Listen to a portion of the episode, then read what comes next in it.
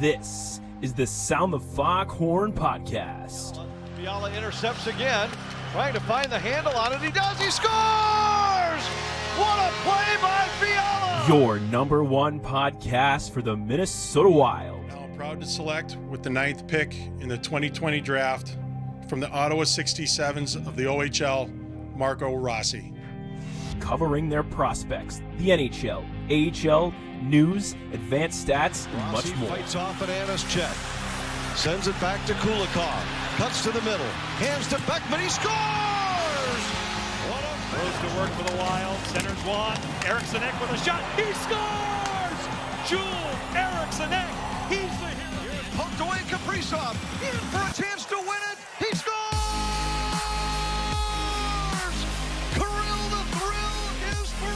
And now, here are your hosts, Brett Marshall, Zeke Hello Boyott, and Justin and welcome in to another episode of Sound the Foghorn. Brett Marshall joined as always by Zeke Boyott, Justin Baki, Sammy Wren is back with us this week as well for our Whitecaps update. We will get to her and that in just a minute. But first off, Zeke, how you doing tonight, my friend? Uh, doing very good. Uh, just you know, again, happy to be talking with you guys. Uh, looking forward to you know the next games. This a couple games on the weekend, which is going to be nice. And I'll also be won't get to watch the game tomorrow because I'll be heading over to the uh, Maple Grove versus Eden Prairie game down at the Viking Stadium. So That should be a that'll be, good fun. So yeah, no, I'm doing really good. Awesome. And Justin, what about you, man? Doing good. Just celebrated uh, the daughter's third birthday. Uh, the son's fifth birthday is coming up. We're doing the party for him this weekend, but Boy. uh, you know, just kind of my short work week and got the salad chopped and Heck doing yeah. well. Ready to talk hockey. Yeah, I get like kind of like a half day at work tomorrow. That'll be much needed. Uh, this has been by far the most chaotic week I've had since starting, but it's been a good kind of busy, so that's always a plus. Um, well, as I mentioned at the top, we do have Sam back with us for weekly Whitecaps. Sam, we're glad to have you back. We missed you last week, but glad that uh, you're back with us this week and kind of fill us in on everything that happened uh, two weeks ago, and then kind of what's uh, the, the big event events coming up this weekend. Yeah, excited to be back. Thanks for having me, as always. Um, yeah, we've got, you know, coming off of a couple losses right away to open up the season in Boston, but I think uh, overall they were very entertaining hockey games. And, um, you know, we've had a couple of conversations, you know, just with players figuring figuring out, you know, how the chemistry works. And there are quite quite a few new faces, so I think it's a lot of uh, the team that first game you know four to six loss against boston. I think it's just a lot of the players needing to get you know the lines together and the chemistry right and um, seeing how everyone mixes together. But that sunday game you know it was final score was 1 1-0 so um, definitely a, a lot better of a performance um, from the team there Yeah, and that Yeah, game they- Saturday too. I mean, they were down. Was it five one, six to one? And all of a sudden, started roaring back in the third. It seemed like they might pull out the comeback, and they just kind of ran out of time. I feel like if that game would have gone like ten more minutes, they they would have won it. But it ju- just kind of ran out of time at the end. Yeah, I think I think they all felt that. I know I felt that on on my end is that you know we just kind of ran out of time, but um, I think that shows the resilience of the team that they want to fight and they want to contend and Mhm. um, you know always reliable. Allie Thunstrom coming in and scoring a, a late one or two to you know bring us within reach of of winning. Um, but I think we got caught, you know, right at the end with with a late penalty there, and just playing with the skater down is is never easy to come back for a couple extra goals there. Well, Absolutely. I will say it Yeah. does. Uh, like you mentioned with the you know the resiliency, it reminded me of the uh, the game in the bubble last year, I believe, against Toronto, where they're you know were down four, I think five nothing or something like that, but halfway through the game and came all the way back in the third period. So I mean, as we've seen with the other team here, it's uh, it's always good to be able to you know always know you can you know fight back and you're never out of a game.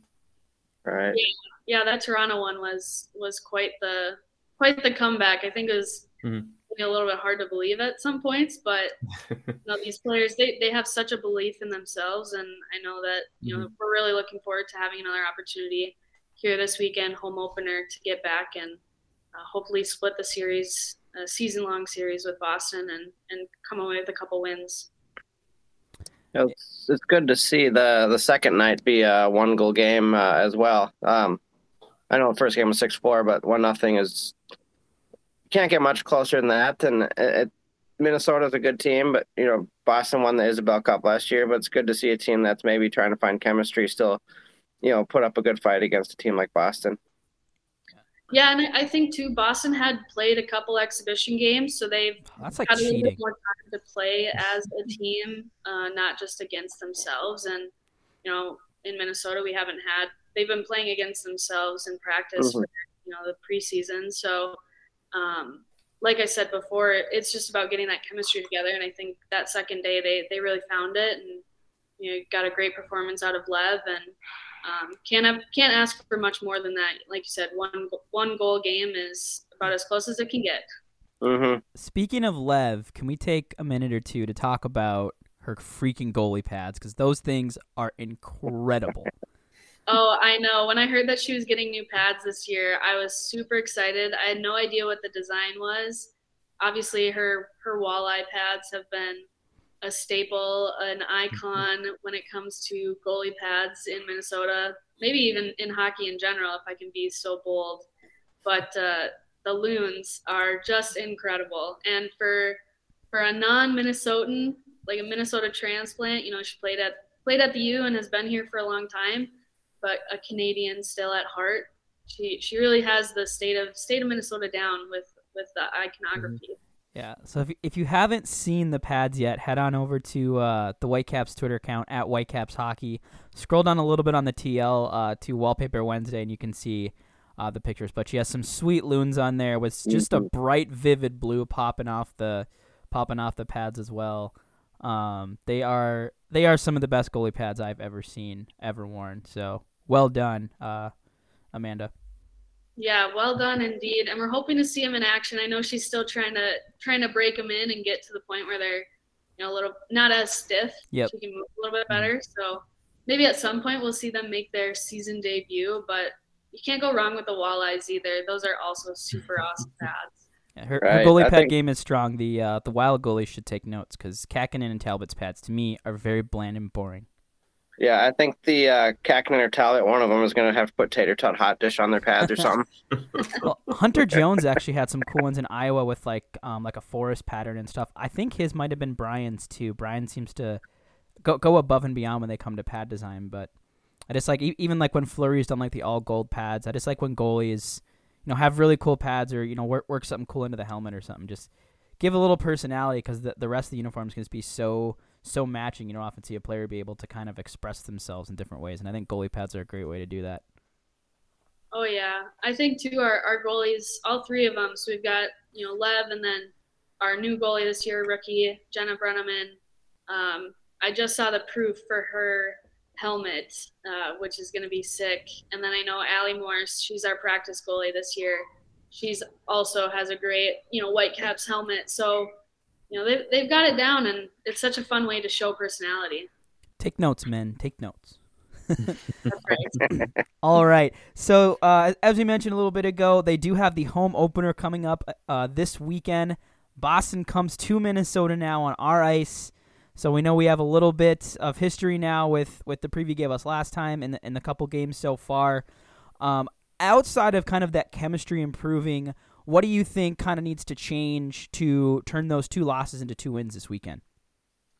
Um, I think I think I mentioned it before when we were previewing the the season as a whole, but special teams. I mean, we saw opening weekend that we have a very strong penalty kill, but I think they need to do a little bit better job of converting on power play opportunities and and getting you know more shots on the net. Um, you know, overall, when you're looking at it, we only scored four goals in the opening weekend, where opposed to Boston's you know seven goals, or even some of the other teams you look around the league and they've got pretty high scoring games as of late. So I think, um, yeah, power play is going to be a big one, especially against Boston, and then uh, just getting some more players to have some more shots on net.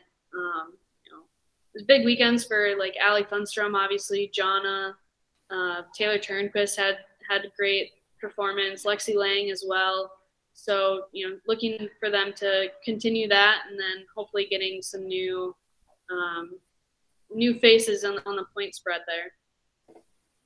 I imagine it'll help having the home crowd behind them. I, I suppose that'll bring a little bit of uh, adrenaline and hopefully help them squeak out two wins here. Maybe not even squeak out, just, just blow Boston out. Who cares? Just just beat them.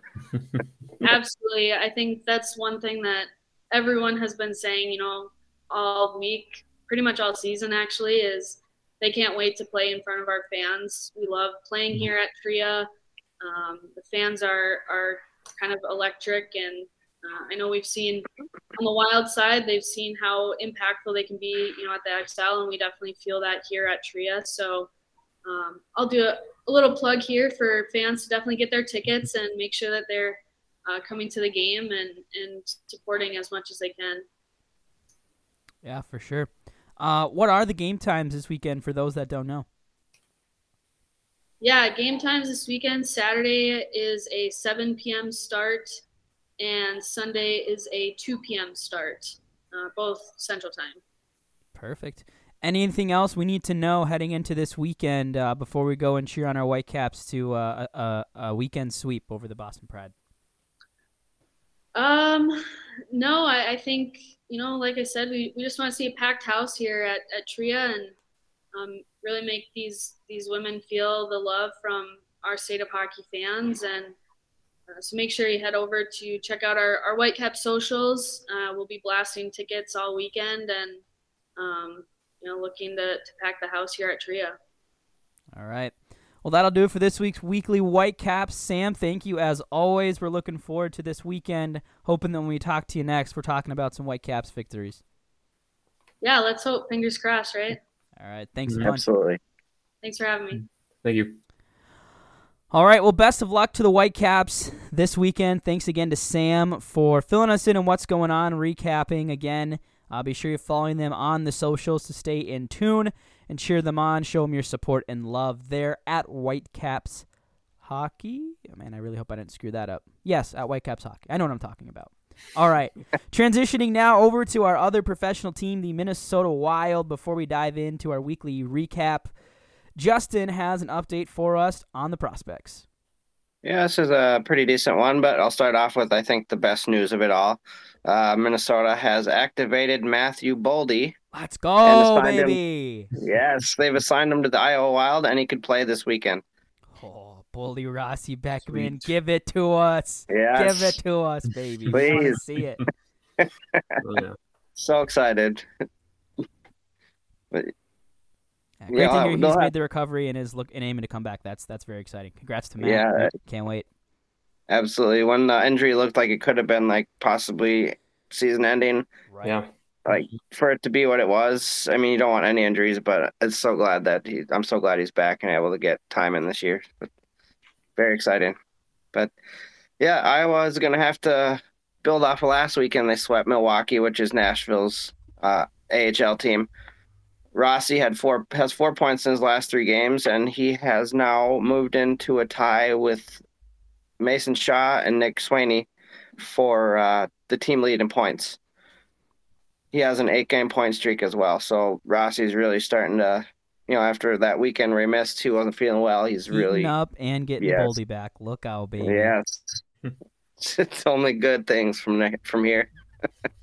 yep. Uh, for the rest of the prospects, uh, I kind of touch on the ones that just do well or there's big news. Carson Lambos continues his point per game pace, has 18 points in 18 games, seems to get at least an assist every night. Uh, his team is so good between Winnipeg and, and Kamloops.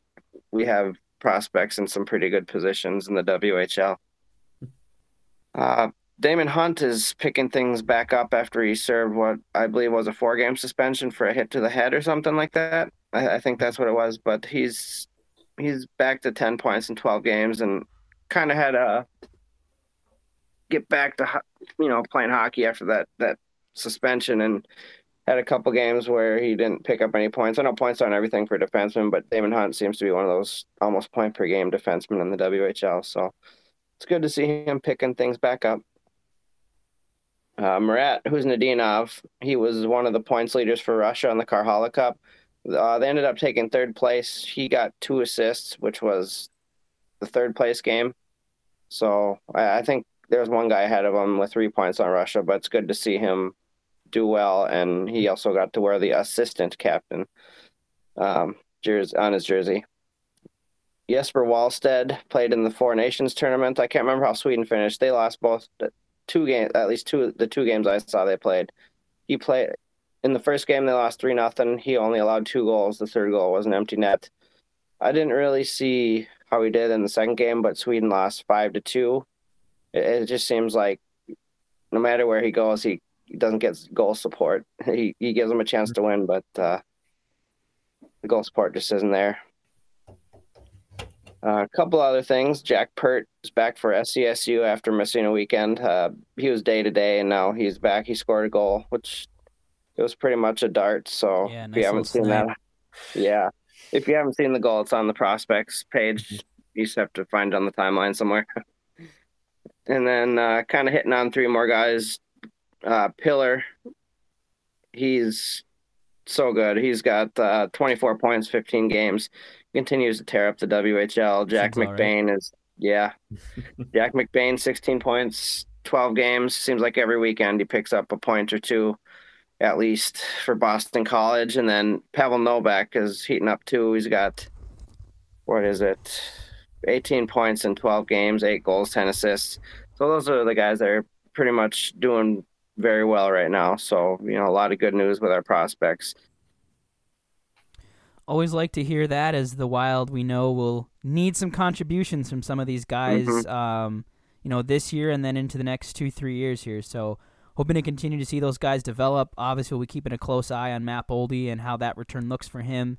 Um, this is a guy that I think a lot of us thought would kind of make the opening night roster, and then of course in that last preseason game, he gets the injury, has to sit out, and now obviously he's gonna, you know, I would look at this as a potential almost like conditioning stint.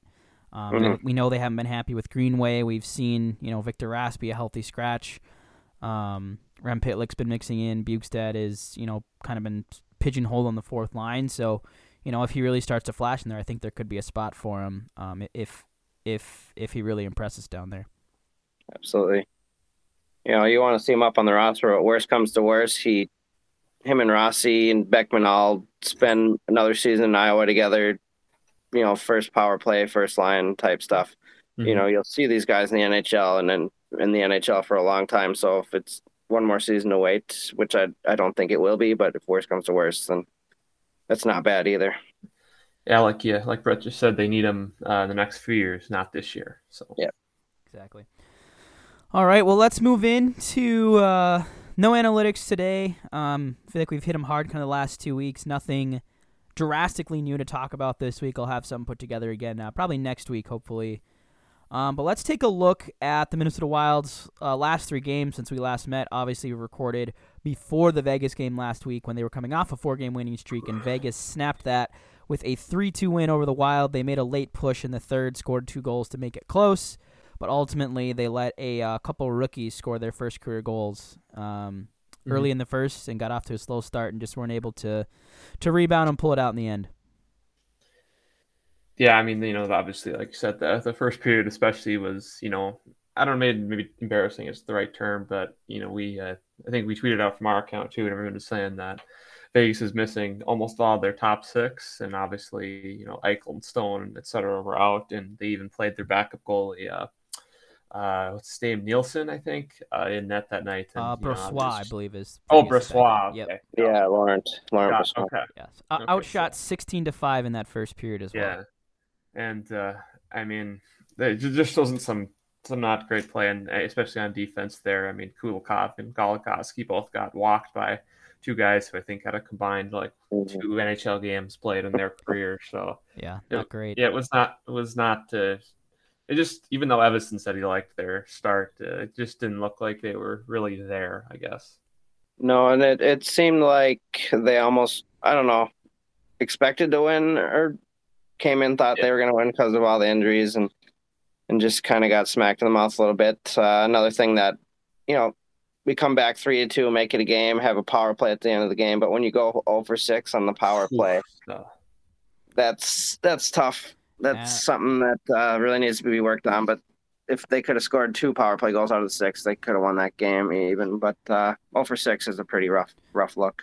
Yeah, and we'll we'll talk about the power play more in a little bit. And just to add on to that uh, that that piece of the power play at the end of the game, I don't, I'm not sure that they had a six on four, and I don't know that one they even hardly got a shot on net, and two they even hardly had zone time. it was just embarrassing. The whole night the power play was just discombobulated, and that's mm-hmm. that's continued a trend we've seen. As I said, we'll uh, we'll talk more about that.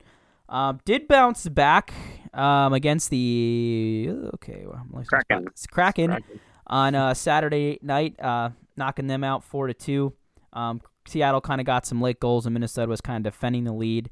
Um, but uh, another, you know, Cam Talbot seems to you know, he's had a lot of rough games this year, but his two against Seattle have been two of his best of the year, and he, he played a really strong game, um, turning away 28 to 30 Seattle shots. And a Rem Pitlick hat trick, so he basically won the game for us. Natural hat trick. Yeah. That was mm-hmm. that was pretty awesome to see. And I, I felt like that game we really, really got to see how fast he is. Like I didn't realize how quick Pitlick was, but uh, he's been looking pretty quick on the ice out there. Yeah, you the repped with the uh, the old jinx over there. Uh, yeah, the night before, you know, the game before, I chirped him, said he wasn't that impressive. Uh, you know, we reversed jinx some players last year on the yeah. pod. I'd figure I'd give another shot, and sure, sure enough, it worked. So. Although the previous game we praised Kulikov, and then two minutes in he gets absolutely walked. So see, it's it's, it's uh, the, the reverse jinx. It, it, it goes yeah. both ways. So we got we got to yeah. tread carefully. We got to tread carefully on our on our criticism and our praise. Can't I, praise people too much, but we can we can Mm. We can put them down a lot because yeah. when we put them down a lot, then they do well. We've been trying with Greenway. We promise. We've been doing our damnedest to, to get the reverse jinx to work on Greenway, but he may be immune to it. Uh, we'll find out. But yeah, no. um, but I think the one thing that may have gotten overlooked in that game, and maybe by some, certainly not by Rem Pitlick, um, was the, the the play by Ryan Hartman. All three goals absolutely mm-hmm. do not happen uh, without without him. The first the first one he wins a race, sends a sweet little backhand pass all the way across the crease that Pitlick buries. The uh, the second goal, he picks off a pass in the neutral zone, and I'm still trying to figure out um, on the second goal why Pitlick was way up the ice. I don't know if it was like a weird line change or something, but all yeah. of a sudden he just springs Pitlick, and then the third goal, um, he just absolutely stands up. Um, I believe it was Haydn Fleury. I think it um, was yeah. Uh, right outside the blue line, levels him, steals the puck, and sends Pitlick in another breakaway. Um, so just, I mean, and, and, Ryan Hartman too against Vegas, you know, scored the goal that got him within one. Uh, he just continues to be just awesome every night, just seeming that he's you know scoring a big goal, making a big play. Um, and I think we'll talk about you know potentially looking looking at some new linemen for Kaprizov, but I would maybe I'd maybe throw a guy like Hartman with him the way he's been playing yeah. lately. Absolutely. If he can feed Kaprizov like he fed Pitt, like I would hope Kaprizov would be able to bury a few goals. Yeah. Hartman's by far been between him and maybe uh, a guy like Foligno have been our team MVP this year so far. It's... For sure. I will say a side note uh, that uh, those are three breakaway goals on them, but uh, Grubauer man is god awful now. Yeah, he's had a very brutal start to the year. I don't think he was worth his contract, but I don't think he's that bad either. No, I I think uh, I think Colorado is kind of going well. We kind of dodged a bullet there. Yeah, um, I yeah. think they're probably yeah. liking having Darcy Kuemper um, instead of Grubauer. But um, and then finally last night, a pretty disgusting game all around from the Wild. Uh, lose to the Sharks four to one. Basically had the goalie pulled for the last like almost seemed like four minutes of the game. Um, just some defensive breakdowns, um, especially on the uh, the second goal where you know, it you know first goal Kaprizov mm-hmm. doesn't back check and guys left wide open. Second goal, uh, Timo Meier's like, hey, I'm open all alone in the back door, and there's no one anywhere within five feet of me, um, despite me being you know five feet away from the net. Um, so some some poor defense. The offense just didn't seem like they could get a lot of quality shots to the net. Um, just another a, a, pretty poor game um, against a team that should have been pretty beatable. Yeah, I mean, my, my first thought is just to correct you that those goals were Dumba's fault, not oh, any other yeah. player. He's at nope. fault for everything that bad yep. thing that happens on the ice. Uh, you know, there's no way around it. But yeah, no, it was just a pretty boring game. Like you said, they did outshoot him, and I mean, I don't think they necessarily were horrible, but uh, you know, there wasn't too many. I mean, obviously, X scored that sweet goal, and Fiala had a couple mm-hmm. chances, mm-hmm. but there wasn't really very many. Uh, you know, there wasn't really any sustained offensive on time really or pressure.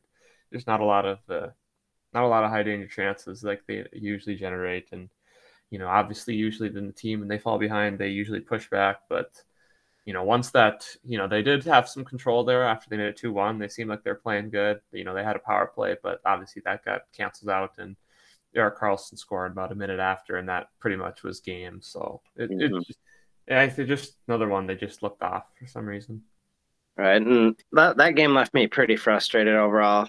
I think yeah. more than any other game this year. Just mm-hmm. you know, Fiala played pretty well game, but when he went to get a stick, it was almost like he was dilly mm-hmm. down. And then Karlsson rockets that one in. I was like, yeah. that was his man. he should have been up there. it was just frustrating, but man, kudos also to James Reimer. I didn't realize how good of a season he was having for San Jose. Yeah, he's got a one seven one goals against average and nine four three save percentage. I know he's only or he's started eight games, but he's. I was like, we should be able to beat Reimer. I mean, he's hasn't been spectacular his career. He hasn't been awful, but he's having a really good year for San Jose, and he just had another good night last night. Yeah, and we've seen that time and time again. And I know there were some goals last night that you want to look at Cam Talbot and go, yeah, it's not really your fault. But the difference, you know, in a lot of these games is it seems, mm-hmm. you know, the Wild, you know, lead him in expected goals, seem to outchance him, but the difference ends up being, you know, in the end, their goalie made a couple more big saves. Um, and I, I just, I really don't feel like we've had a game this year where either Talbot or Kahkonen has like come in and really like stolen a game f- for us, like where it's like, yep, mm-hmm. you know, without the goalie in this game, we don't win. Um, I mean, the, the game in Seattle maybe, but I think that a lot of that push came late when they're already playing with the lead. Um, but mm-hmm. I just feel like we haven't really seen our goalie steal a game yet, and that's something I, I really want to see. I want to see some big saves, some timely saves. You know, we. I mean, I guess the one I can think of um, is Winnipeg in overtime, where he makes the huge save and the Wild go the other way and score. Oh, yeah. Like we we need more of that. Um, I, I, know it's hard to ask your goalie to do stuff like that, but I think to to, to be a, a top elite team, your goalie has to come through every now and again, and we just haven't seen it enough out of Talbot for my liking yet. Mm-hmm. Well, the good thing is, is our, our depth is helping us win games. Still be what 10-4? 10 is it 10 4 now or 10 5? 5. Yeah, I think it's 5. 10 and 5. Still like we can get that play out of, of Talbot and Kahkonen on top of our depth. Uh, you know, the the West is pretty wide open right now. I feel like overall. I mean, Colorado. Anaheim's on a seven game winning streak for yeah, sake. I mean, come on. Yeah, Anaheim, man, they got some good young good prospect, good pool, good youth. But mm-hmm. I mean, of course, Colorado's going to be good, and, and, you figure once Vegas is healthy, they're going to be good. But uh, at the moment, it's pretty wide open. I mean, you see us at the top for for the most part. Absolutely, Zeke. You, you sarcastically alluded to the first two goals being uh, mm-hmm. Matt Matt Dumba's fault. Let's talk a little bit about Dumba because we are a pro Dumba podcast. We want to give him some love amidst all the hate on Twitter. I want to preface this is not us saying that we condone the Matt Dumba turnovers, that we think he should continue to do them or not work on them, that we, you know, just accept a fact that it's part of his game. Yes, we understand all of that is bad. But what is driving us insane is the continued focus on just every single mistake he makes being under microscope. Yes, a couple times it's led directly to goals, but if we sat there, maybe I'll do this one night. I will point out every single mistake every player not named Dumba makes, and we can just see the difference that it makes. But I want to just run through. I guess this is gonna be an analytics segment because uh, someone tagged me on Twitter, asked me to do a little digging on Dumba stats. This was going into um, the game against San Jose last night. Matt mm-hmm. Dumba, first among all Wild defensemen in points, shots, individual expected goals, shot attempts, high danger chances, penalties drawn, hits, block shots, and second in on ice expected goals for it, even strength. Like when this dude is on the ice, the Wild are spending time in the offensive zone creating mm-hmm. offense, mm-hmm. and oftentimes it's because of him. And yes, that will come with some defensive lapses, but I think. You know, I think you look at. Um, I think Joe Booley made a nice point about this in a, in a thread with me last night too. Is like if you look at, you know, maybe half of the Wild's big goals this year. Look how many of them that Dumba has played a part in too. I think it just it gets so overlooked, and we wanted to, we wanted to call that out on this show. Yeah, yeah. But like we said, you're not condoning it, but I'm kind of reiterating what you said. He's an offensive defenseman overall, so he's going to come with some, you know, at times defensive lapses. Even though he's a defenseman, he's an offense defenseman. He brings, you know, we want to see him score more, even though he's second. But uh, I mean, it seems like he comes up with a lot of big block shots too, and games where he has a bunch of block shots, uh, you know, on the power play or in a big moment, he's the one blocking a shot. Another thing that kind of annoyed me was the fans calling him a coward for maybe not fighting after that big hit last night. It's like, why does he have to fight after a big hit? I mean, maybe he he could have drawn a penalty there. Foligno stepped in and fought, but yeah. that those are the type of plays that draw a penalty, get your team a power play, and give you a chance to score another goal. Right on top of that, too. I mean, you look at the last time he had to respond to a big clean hit, he ends up you know losing his whole season. So I don't yeah. blame him one bit for not wanting to, to do right. that and just you know stay out of the bull crap. Because in my mind, the fights to me didn't really seem to do anything other than maybe jazz the crowd no. for two minutes. Right. No, and I mean, like you said, not only did it end the season, but it kind of you know maybe reshaped the course of his career and the way he was going. But yeah, I I agree. I think there's just that section of, of the fan base who just has that uh, vision of him in their minds, and they go, he does this every game which you know he maybe he does it sometimes a little too often, but it's not every game. He's not worthless. He's not a defensive liability. Uh, you know everything you could stat you could find. You know maybe he's not like he's not Brodin obviously, but he's he's much better than he was five years ago. And I mean, as we talked about before, with him being you know one of the assistant captains now, what he also brings as a person off the ice also weighs into that. And he just brings a lot more than you know the, the his positives outweigh the negatives by far. And yeah, I think that the mistakes, you know, uh, people have been talking about him. Obviously, in Vegas last night, it's kind of situational awareness thing. You know, ten seconds left, just dump it in. Uh, don't try to make a fancy move at center ice or in Colorado when he uh, stepped up and tried to throw a hit, but you know, let their top line run right into the zone. But yeah, I, I I'm obviously 100 percent with you. The I hate it's kind of funny though to go like I went on Facebook the day after that Vegas game and there was oh, like God. on the wild page there was like 10 posts of people going I was you know with the I was right uh you know look at me uh you know he's terrible uh mantra and it was uh, it yeah no it, it's I just want him to just like go bar down on yeah. a slap shot. I also I got into an argument with a fan too. I don't know why I engaged in this one um about a guy saying that Matt Dumba, despite being the Wild's best offensive defenseman, shouldn't play on the power play because he's a defensive liability. like that was his legitimate argument, and I'm like, do you understand what you do on the power play? He's like, oh, they're gonna he's gonna give up breakaways. I'm like, mm. what? It's like. Oh my god! It's like I, I had I think I eventually stopped replying. I I can't argue with stupid. Yeah. I just I can't. And then I, I will say too, you know, Matt Dumba knows he owned his mistake in Vegas. Yeah. He he took full responsibility. He fell on the sword. He didn't make excuses. Like Matt Dumba doesn't go out there and go, "Ah, oh, fuck yeah, I'm gonna turn this puck over and give them a goal." Like that's not his. He's not trying to do this stuff. He's taking chances, taking risks. Obviously, he recognizes the mistakes. It's a learning moment for him, and I think he'll continue to learn on it and get get better. I think that's the important thing: is to own your mistake. Don't make excuses for it and improve going forward. And I thought he looked, especially in that next game mm-hmm. um, against uh, Seattle, he looked he looked much much better. Well, you know, if you were if that was true, you know, he would actually stop doing that and not do any dumb turnovers ever again. So you know, he really hasn't learned. But uh, yeah, no, that's that's that's that. All right, I think it's time we talk about the power play. We got really excited right. after the home opener. I think they scored like three or four power play goals that night. Speaking we were hyped for Justin's prediction of the Wild being a top five power play.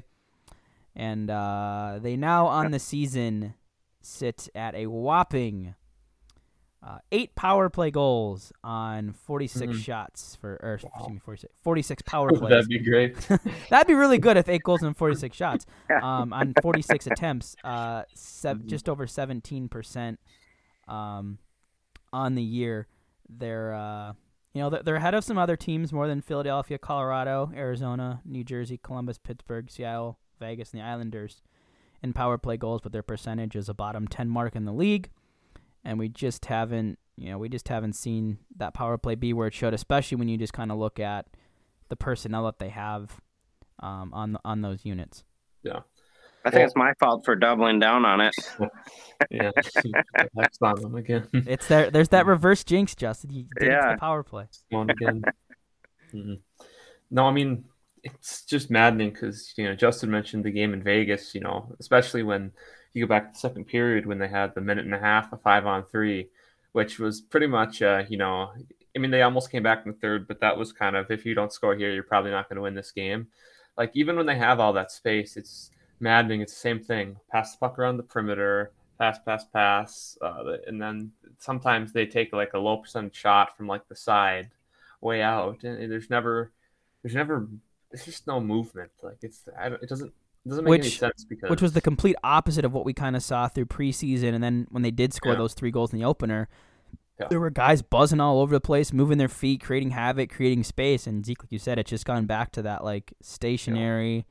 Well, we're gonna hope we get something to open up here, and even I- I think to add to that, as we've seen, you know, there have been power plays where they can't even get the freaking puck into the goddamn zone. Mhm. It's like you have an extra guy in the ice and they're turning pucks off the blue line and they're going the other way. And the other thing that infuriates me that this team does all the time, especially the second unit, they don't really have a puck carrier.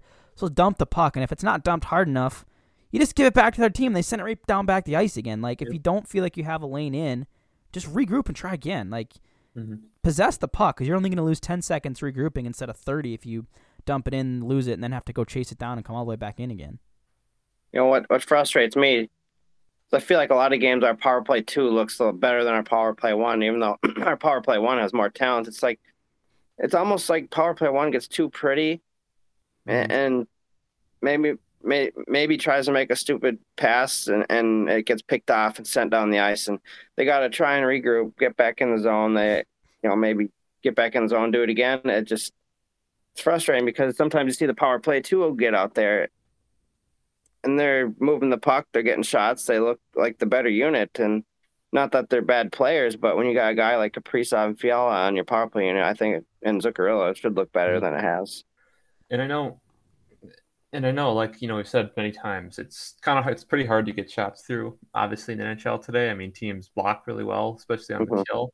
But you know, everyone says it on every for every team every year, but they really do sometimes just need to shoot the puck because you know your only way. I mean, you just got to create chaos, like in some way, like get a dirty goal, because like like Justin mentioned that you know, obviously we see Kaprizov and Zuccarello try to play five on five, like you mentioned, that pretty game. I think they they tried on there, and I, like it doesn't, it just doesn't make any sense because we thought coming into this year, as Brett mentioned at the first game, like they've never had this much talent. You know, there's there's no way they're not at least passable, but they they're garbage still.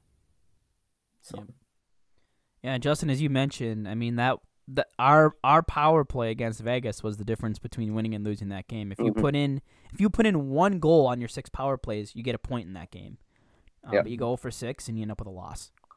Yeah, So, uh, let's talk about some more struggles. Kirill Kaprizov up next on the docket. You know, we've we've gone back and forth in him all year. You know, he's had some good stretches, he's had some bad stretches, but we just I, it just feels like we just quite we haven't quite seen that dynamic, creative puck mover, sniper, you know, game breaker that we've seen in past years. It seems like more that's that feels like it's to me feels like it's transitioned more back to Fiala, who seems to be kind of making those bigger plays. And you know, a couple games like ah, you didn't have Zuccarello.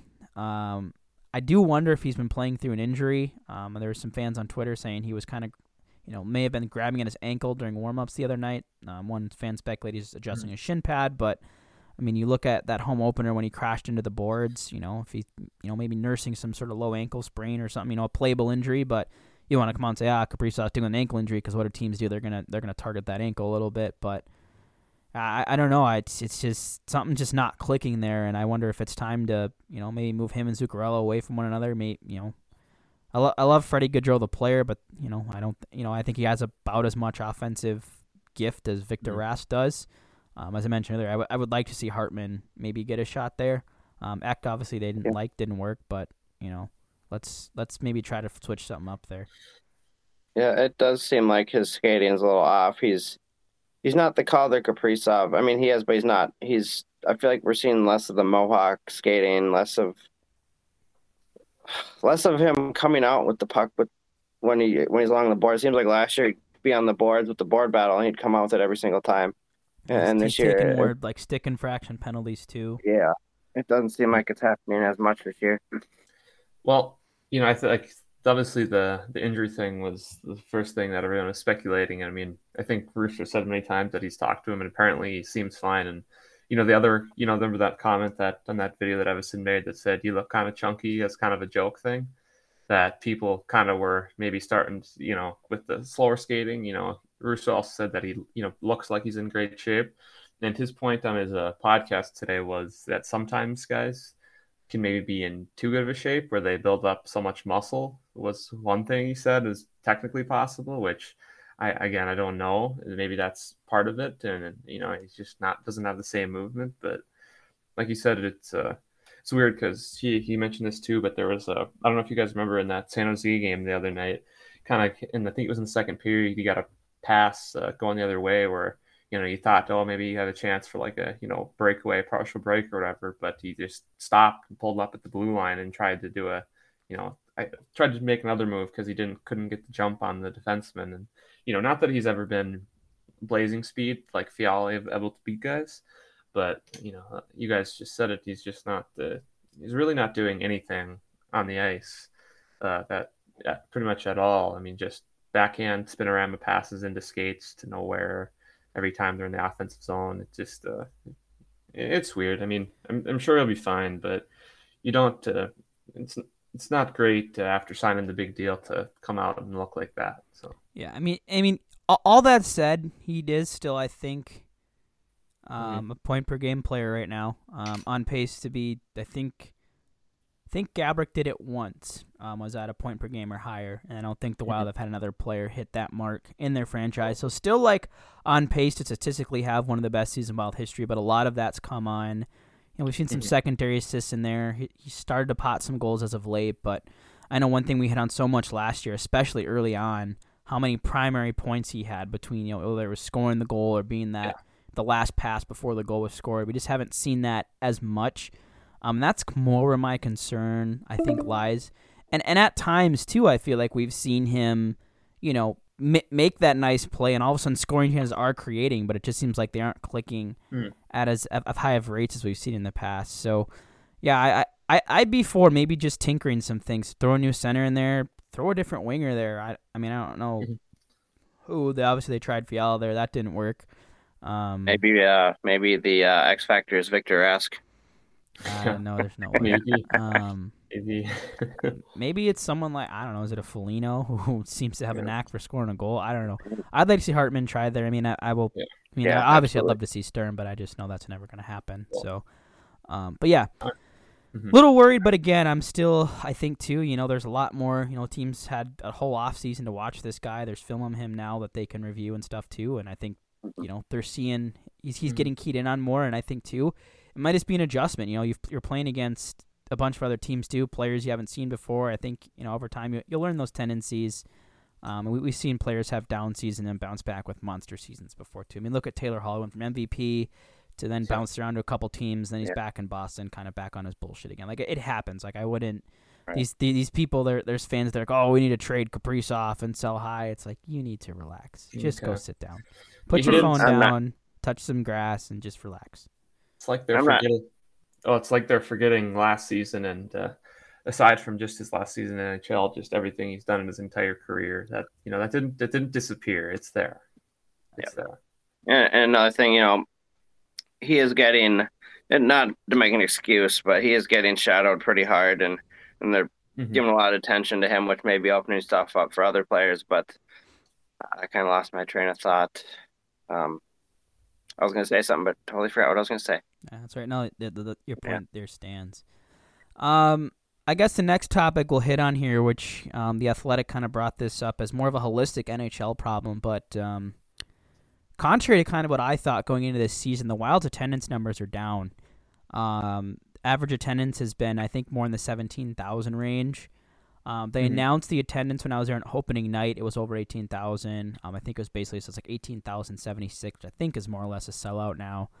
Um, it might be a hair more than that. But then I like the last the game I went to after that. I don't remember being attendance. I don't know if you guys have recalled the attendance being announced at any of the games you've been to, but um, the average has apparently been closer to around 17,000, which is you know a thousand yeah. plus under capacity. Well, I could the last game I was at against the Islanders. I mean, you know, that was on a Sunday night, so maybe that is part of it. But the whole, you know, the one of the upper sides that uh, was on my side of the end was pretty much. I mean, there was people in there, but there was large chunks of seats, uh, you know, pretty much open. And I mean, even last night you saw people were posting, you know, videos and pictures of, you know, lots of kind of sporadic amounts of people, you know, lots of room, really. And I mean, I think I think Joe Booley, obviously, we mentioned earlier, a friend of the show, had another thread kind of about this, you know, explaining reasons why. I mean, like like Brett said, maybe it's you would have thought people would have been rushing to get back, but obviously, some people are still nervous about COVID and being in crowds, which is you know understandable. Uh, we've talked many times. Everyone has about ticket prices, and I mean, unless you're buying day of game where they'll sell them for like 40 bucks, you're probably paying almost 70 bucks to even get into the upper level a lot of times. And I mean, even 35, 40 bucks isn't cheap for mostly anybody. So, and then on I top think- of that, you know, all the parking around the X is Yeah. pretty much 20 bucks everywhere now. Right. Um, if you're eat if you're not eating before the game, whether or not you're going out or you're getting food there, you're probably looking another 10, 15 bucks. Yeah. Um, you know, if if you if you simply buy the tickets and parking and you go with two people, like the cheapest you're likely for two people is probably about a hundred bucks, I'd say. Yeah. Which, especially in a you know where a lot of people are still you know maybe getting underpaid or out of jobs or just you know maybe getting a job that paid less just to be back on the market too. I you know th- I don't think that disposable income is there as much either. And you know I was like, yeah, I might just watch the game at home tonight too. So I think that factors in as well. Yeah, I, I think personally for me, I mean, it's never really been an issue in the past. I just don't go to as many games as I'd like to, usually three to five a year. But ticket prices is kind of, I mean, it depends on matchup too. But mm-hmm. Mhm. for me, it's ticket prices. It's the fact that, I mean, if it's just my wife and I, yeah, it's okay. But if I decide to bring my son or something, or, you know, eventually my daughter, you know, families, say a family of five, say in the future, my kids are old enough to go, it's, seven, you say 40 bucks ticket, even that's 200 bucks tickets plus parking plus feeding my family. I mean, we can eat at home before we go and always, but you know, going to the X, you always want to go to Cossetta's or something. It's, Right. I you know, some people are concerned with the, I mean, some people might be concerned with the crime in the area. I haven't had a issue going down there, but it's certainly a factor, I, I would Yeah. think. But uh, I, I think overall, it's ticket prices, and then another thing that might play into it a little bit is people might not be as interested because it's so hard to catch a game on TV, Yeah. so hard to have um, a provider that that televise it that people want to pay for. Like, uh, I'm not gonna lie, I find free ways to watch the games. Mhm. Uh, I got to right now, being a new homeowner, can't afford cable, but Yeah. it, it's just a whole accumulation of things that you know whether one or many things that people use as an excuse that just it just doesn't work for them Absolutely. I think, you know, that's like you mentioned the TV, Justin. That's just hard. You know, a lot of times you can get the diehard people like us to go, like we'll go anyways. But Mhm. as you mentioned, if people that are maybe just going to randomly catch a game by flipping flipping channels or whatever, you know, if like you said, if they're not be able to watch a game from home, they're sure as heck not going to pay hundreds of dollars to come down to to to watch the team. So, but I mean, I think the other part about that is I think I read there was an article in the Athletic that I think Sinclair might be going bankrupt within the next year, and that could no one could have obviously seen create that coming. yeah, that could create Yeah, a whole right. whole other thing of issues. So yeah, no, it's uh, it's it's. I mean, it's not concerning for us. I guess for them it kind of is, but you know Uh, another thing i think sorry to interrupt No, but you're good. kind of plays into a factor i mean yes they need the corporates and the sponsors to get money but i feel like they corporate corporate corporatize however you say that too much like i feel like it's made for the rich so you see winter classic tickets are so expensive Yep. And yeah, it's a special event, and, and it's gonna be, but like a regular family of say three or four, they they can't afford to do that. Yeah. Absolutely, and I, th- you know, and and as we mentioned, this isn't just a wild problem. This is a league-wide issue. The Edmonton Oilers, who have two of arguably the two best players in hockey right now, and McDavid and Draisaitl aren't even selling out games. Like you're talking about, you know, these generational talents are on the ice in a huge where there's nothing else to do. I, is there anything else in Calgary? And there's the Hitmen, which are like CHL, And I think they have like arena football, but there's nothing else to do in Edmonton. They have a mall. It's like living in Bloomington. Like there's professional sports and there's a mall. Like there's nothing else. Yep. Um, and they can't even sell out games. Like where there's no there's no football, there's no basketball, there's no baseball for them to watch, and they can't sell out games. Like this isn't just a wild problem. And you look at you know even the the smaller markets, um, the Floridas, the Arizonas, they're like in the single digit thousands in attendance. It's just crazy. I mean, you saw when the Wild in Arizona, it was basically a home crowd there of snowbirds and and fans that traveled down there too. And I mean, obviously Arizona sucks, which factors in too. But yeah, for for a league that's driven on gate revenue, it's uh, definitely a concern and something I'm very curious to see um, how, how the league addresses that going forward amidst all the other issues that they've had over the last year, year and a half. Absolutely. Yeah, something's got to change. I think. Yeah. All right, I think that more or less covers kind of everything you wanted to hit on. Uh, the upcoming schedule this week, uh, the Wild are at home tonight against the Dallas Stars. The return of Ryan Suter. Norm still sucks. Yep, Norm still sucks. And then uh, they have back to backs this weekend in Florida against the Barkov-less Panthers on Saturday. And then on Sunday against the two time defending Cup champion Tampa Bay Lightning. And then the Devils on next Wednesday. We're unsure of when we're recording yet, so I figured I'd throw that one in. There's a potential uh, game before our next show here. Any any thoughts very quickly here um, about any of the games coming our way? No, just I'd uh, just like to see us beat Dallas with uh, Suter coming in and I want to see Suter Well, get you don't- walked. don't. yeah, yeah. You know. Thank you for what you did here, but uh, we want to walk on you now. yep. No, it's just be just a couple tough games, obviously, with two Florida teams. So uh, it'd be nice to, you know, come out with you know more wins than not here next week. Yeah, it's. Uh, I think it'll be a tough road trip for him. Um, you know, the Devils Mhm. are playing some good hockey right now. Obviously, Florida without Barkov is a little different story, but still a really talented team. A team that we all picked as a Cup favorite coming into the year. Tampa Bay is still Tampa Bay, despite you know taking a little bit of a step back this year, losing that entire third line. But you can never write them off with with the talent they have, and um, you know Dallas should be a nice challenge tomorrow as well. Just hoping that Suter gets the same um, welcome and respect that Parise got. Um, it was nice to see. I didn't hear any boos. I didn't see a lot of chirping. It was a very thankful crowd. Um, Yeah, it was. so I, I was glad to see that. Um, and also with Suter, I think too, like the the hate wasn't nearly as not that Parise hate was warranted, but like there was definitely some drop off in his game. I think Suter gave us for that the duration of his contract where he was here. I think he gave us some some, pretty good years and was a a big part of our blue line. And I don't think it can be understated how good of a mentor he was for guys too, like Spurgeon, like Brodin, like Dumba. Mhm.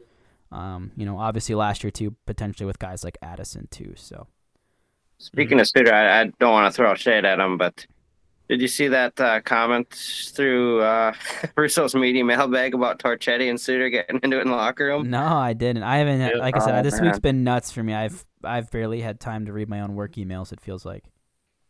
Basically, I guess he they had a blow up fight in front of the whole team in the locker room. I think that was part of the big reason why Torchetti didn't get a chance coach here.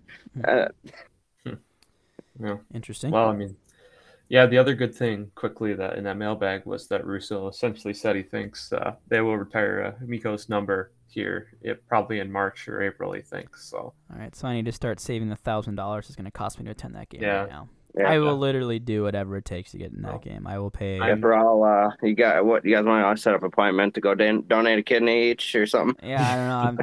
I'm, you know, maybe I'm maybe I'm going to go donate plasma three times a week and Yeah, call it my maybe. Koivu retirement, my Koivu jersey retirement fund or something.